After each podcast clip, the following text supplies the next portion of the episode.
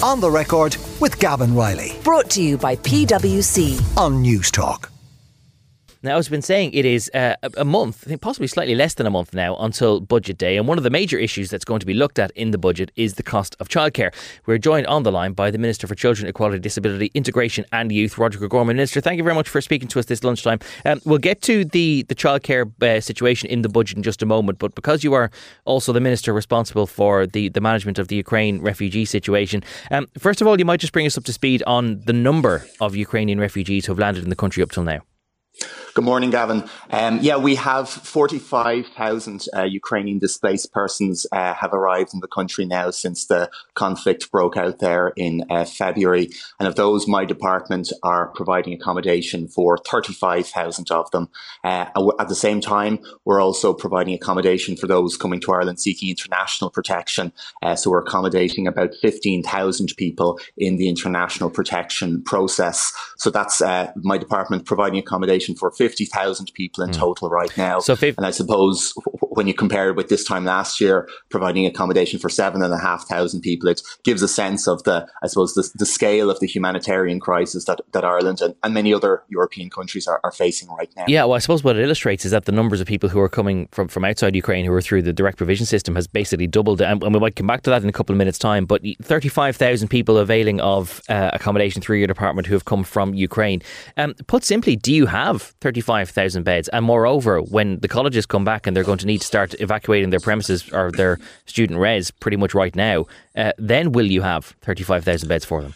In that process of uh, moving Ukrainian uh, displaced persons out of uh, co- college accommodation is taking place right now. Uh, over the course of the summer, we've had about five thousand people accommodated in uh, in colleges and, and, and universities. And that's been a huge help, particularly during June and July, where we saw an, an increase in the number of Ukrainians arriving following the, the, the, the, the actions the Russian army had taken in terms of targeting civilian targets uh, uh, across Ukraine. Um, we've moved about two thousand people out of uh, campus accommodation over the last number of weeks, and we'll be continuing to do that into uh, into September. Um, we've had a significant increase in the number of people living in pledged accommodation. We now have uh, three thousand seven hundred people living in pledged accommodation. So right now, uh, that's about ten percent of, of all Ukrainians that are being accommodated by my department is in pledged accommodation. Uh, and, and that's been really important, particularly in the last few weeks, as you know, we, we continue to see Ukrainians arrive in into the country, and we had the um, the, the, the task of moving uh, moving people out mm. of, of student accommodation. Well, and as you say, so if there are three thousand people more still to be removed from student accommodation, who'll have to vacate those, I presume, in the next week or two to allow for, for term time to start and for people to, to take up those those places as students. And you have more coming in in the meantime. Do you have enough beds at your disposal for those people in the short term? Well, look, we continue to work to make sure that we do have the, the accommodation to provide um, shelter and safety to all to all Ukrainians. Uh, o- over the course of this week, uh, we will be working with local authorities. We'll be uh, standing up some emergency rest centres to assist with the with with, with the move outs. Um, but uh, as I said, uh, as as of this weekend, we've been able to provide. Uh, uh, this this weekend was a significant one. Uh, we had about fifteen hundred move outs from. from uh, university accommodation this weekend, and we have been able to provide uh, accommodation for everybody uh, through the work of, of, of the officials of my own department, local authorities and, and other government departments and agencies working together to, to, to, to make sure we, we can provide accommodation for everyone. When you say rest centres being rolled out by local authorities, what do you mean by that? Put some flesh in the bone for that for us.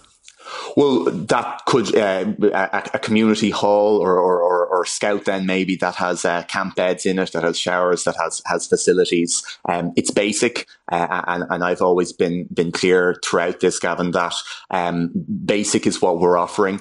Uh, the, the scale of this is huge. It, it's a it's a humanitarian crisis, the like of which Ireland has never had to face.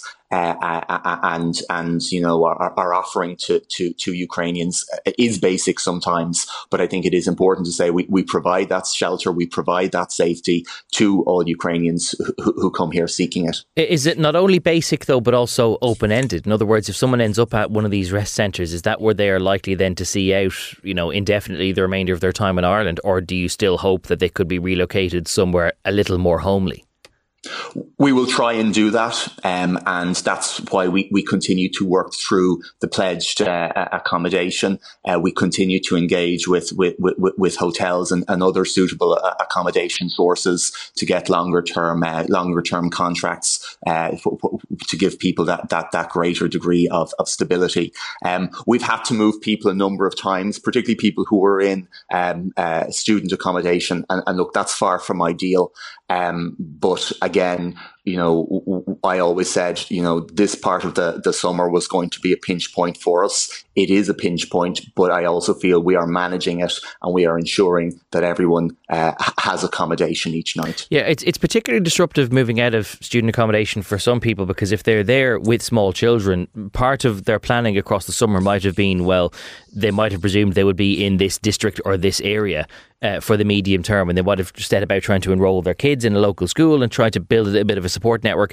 And often those people then who have built a community with other Ukrainians staying in the same student residences are very naturally very reluctant or very loath to give it up, because it basically means that you are once again tearing out a social circle that they tried hard to build in the most uh, depressing of circumstances. I acknowledge that. Um, I, I think it is important to say that there are thousands of Ukrainians in the country who are in the same accommodation that they, they, they were moved into when, when they first arrived.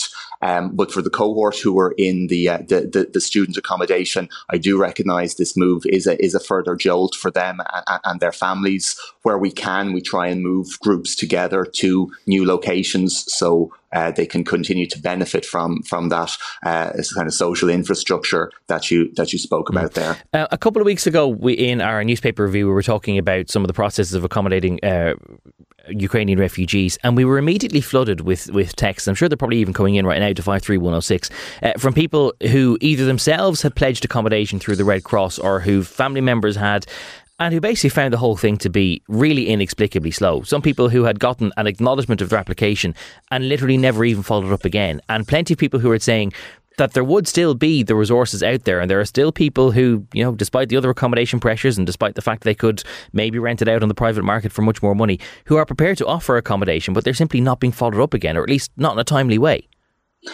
The process was slow, absolutely. Um, you know, the Red Cross um, has a pledge process in place, and it would have dealt with a couple of hundred applications every year in terms of the, the response to the, the, their call for, for accommodation uh, during the Syrian crisis. As you know, we received thousands of offers in, in, in the context of a number of weeks in, in, in March and April, uh, and the system wasn't designed to respond to, to, to that at scale. Uh, we've worked very closely with the Red Cross, with other implementation partners, uh, the International Organization for, for Migration, Father Peter McFerry, the Peter McFerry Trust, and with local authorities. And that's why we now have uh, three thousand seven hundred uh, Ukrainians living in pledged accommodation. Uh, and and I, my department were in contact with, with colleagues in Scotland recently who, who've also uh, adopted a pledge process. They'd about thirteen hundred maybe at, at the same time. So I think we are seeing the pledge process deliver now. And in terms of the uh, accommodation, um, I suppose the accommodation obligation on my department, as I say, over ten percent of Ukrainians are now uh, accommodated in, in, in pledged accommodation, mm. and and that's a hugely a hugely important support from my department. But three thousand seven hundred is obviously a significant number, and it's great to have that, and, and it's testament to the generosity of those property owners that they're prepared to, to accommodate those people. But I thought in the early days we were talking about close to twenty thousand properties being pledged. Why is there only three thousand seven hundred in numbers? We always recognise that the um, initial, let's say, round of pledges would would kind of narrow down in terms of how many could actually be taken up. Uh, I, I think a, a substantial number of people withdrew when they understood that the nature the nature of the um the commitment would be a, a, a longer term one, that it wouldn't just be a couple of weeks, as it became clearer that the war in Ukraine was going to be one, one that was going on for for, for months. A, num- a significant number of people withdrew. Obviously, when people pledge, we ask that they, they make that commitment for uh, for six months. Um other people, when we looked at the the accommodation being offered, it wasn't suitable for for families moving in. So, you know, when the uh Red Cross did a, a pledge for uh, for Syria a number of years ago, mm. they found about ten percent of the uh, offered accommodation w- was actually taken up in the end, and it's it kind of in that range that that, that we're working on in, okay. in the moment. So you just have to work on on the, the presumption that the vast majority of cases will either just be inappropriate or they just they won't materialise because people realise how long a commitment they're making. Yeah, we, as I said, we, we expected that there would be a, a significant reduction down from the the, the, the initial range of uh, of offers. I will ask you about um, childcare issues in just a minute, but just one other issue that we touched upon earlier on was about the, the numbers uh, that you're accommodating who aren't from Ukraine, doubled from seven and a half to fifteen thousand inside the last uh, twelve months or so. Um, I think the stat remains true that about uh, two thirds or three quarters of the people in City West, which was intended to be for Ukrainians only, are now there and they're not from Ukraine. Um, you're not going to be able to abolish direct provision by twenty twenty-four the way that you'd intended at the start of your term, are you? The target of, of, of ending direct provision uh, by the end of twenty twenty-four is, you know, it, it's under real pressure uh, in the context of my department's need to respond to the the the, the arrival of, of uh, forty-five thousand Ukrainians and the increase in the number of people uh, arriving in Ireland seeking international protection. We're working on um, a, a review of the white paper right now, looking at what elements we can ensure are, are, are implemented, because the white paper, while I suppose the, the focus uh, for many people is on the issue of accommodation, uh, what was equally important in the white paper were integration supports um, uh, to, to ensure that people in Ireland are integrated into communities, that they're not just left at, at the edge, as was the, the, the case previously. So we're working hard on, on bringing forward those integration supports. We'll be supporting local authorities now with new integration officers who can work to support both uh, international protection applicants, but also uh, Ukrainian displaced persons but, but as well. Can you do all of that at a scale that you'd still be able to meet your original target of, of having direct provision ended before the term of this government? Well, we're undertaking that piece of work right now in terms of what parts of the, the, the white paper can be fully implemented by the end of this government.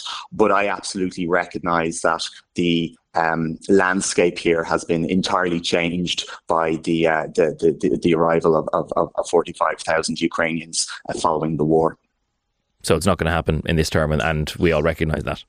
Well, look, as I say, I, I'm, I'm working hard with my uh, officials to, to bring forward that review of the white paper so we can see what elements can be implemented by the end of the government term. OK.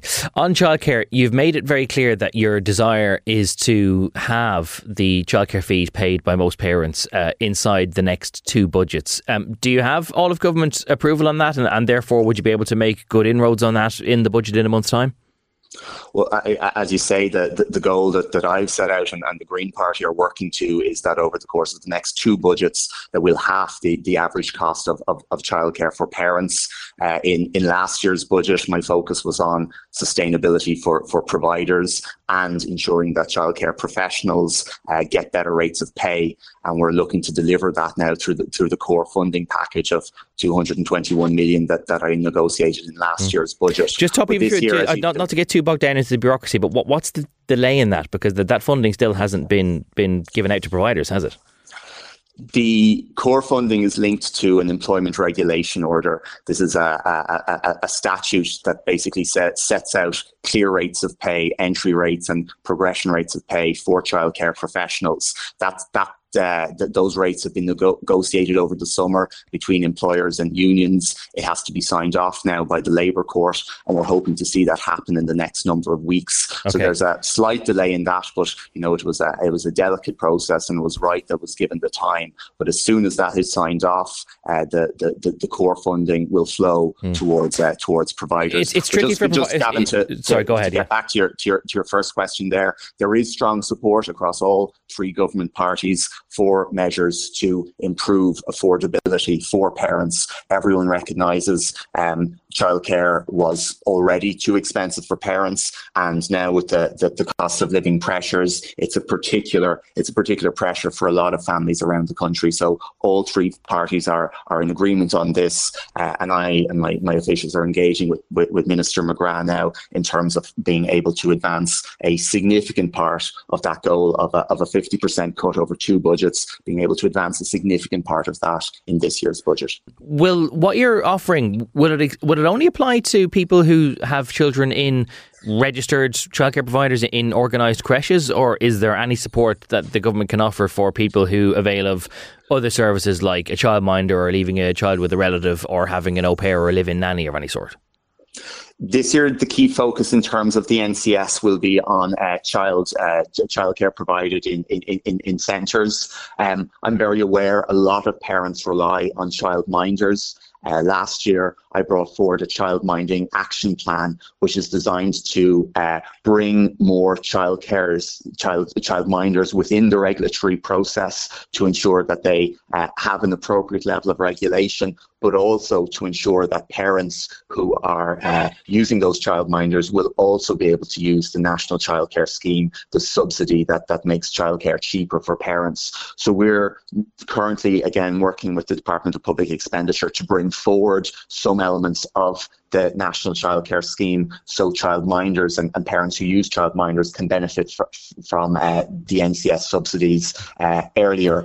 I'm not sure if we'll be able to achieve that in this year's budget, but I'm very cognizant of, of the, the need to support uh, child care wherever it's provided, be it in centres or be it provided by childminders. But just maybe maybe not necessarily in this budget, but I, I suppose that there's a finite amount, which brings us to the other question I had, which was that given there are so many competing demands for a relatively finite amount of money that the government has in next month's budget for cost of living measures, it strikes me that it would cost a fair amount of money to try and knock off a good twenty-five percent or so of parents' childcare fees. You're talking about having to cover every child by about two hundred fifty euro a month or maybe more, which is a significant multiple of where they are already. Do you actually have the money available to do that?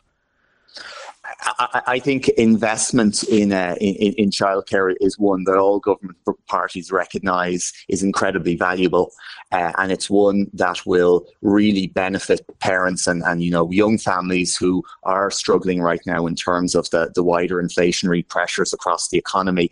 So this goal of cutting the costs for childcare was one the government set out at, at the start of our term of office, but it's a particularly appropriate goal now in, in the context of, of the high level of inflation. So it, it is going to be a significant investment, but I think it's one that all three parties recognise as being really valuable for, for, for parents and, and, and ultimately for children. Uh, before I let you go, was Robert Troy correct to offer his resignation as Minister of State this week?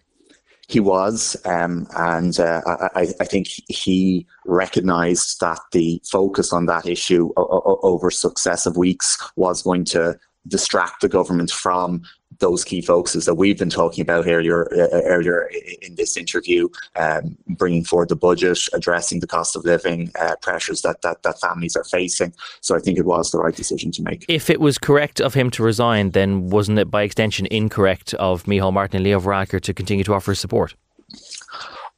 I think both the, the, the Taoiseach and the Taoiseach had wanted to, to, to offer Minister or uh, Robert Troy the opportunity to come before the Dáil, and, and you know, at the end of the day, uh, T Ds and, and ministers in particular are accountable to the Dáil, and where an issue comes up with a with a minister, uh, the the format is that you go to the Dáil, you, you give a statement, you, you answer questions, you attend before an Oireachtas committee, and when an issue arises in, in, in August when the Dáil isn't sitting, obviously that Uh, level of accountability isn't there. Um, so I- I- in this particular situation, I, th- I think they felt it was appropriate that the Minister Troy go to the Dáil, g- give the statement. But I, I think Robert recognised himself that uh, in the intervening weeks, there would be so much focus on this issue that, that would distract from the work we're, we're advancing in terms of the budget. OK, uh, you've been very generous with your time this lunchtime. We will leave it there. Minister Roderic O'Gorman, Minister for Children, Disability, Integration, Equality and Youth, thank you very much for joining us. On the Record with Gavin Riley, Sunday morning at eleven. Brought to you by PwC. Combining talent and technology, we're hardwired to find solutions. It all adds up to the new equation. On News Talk.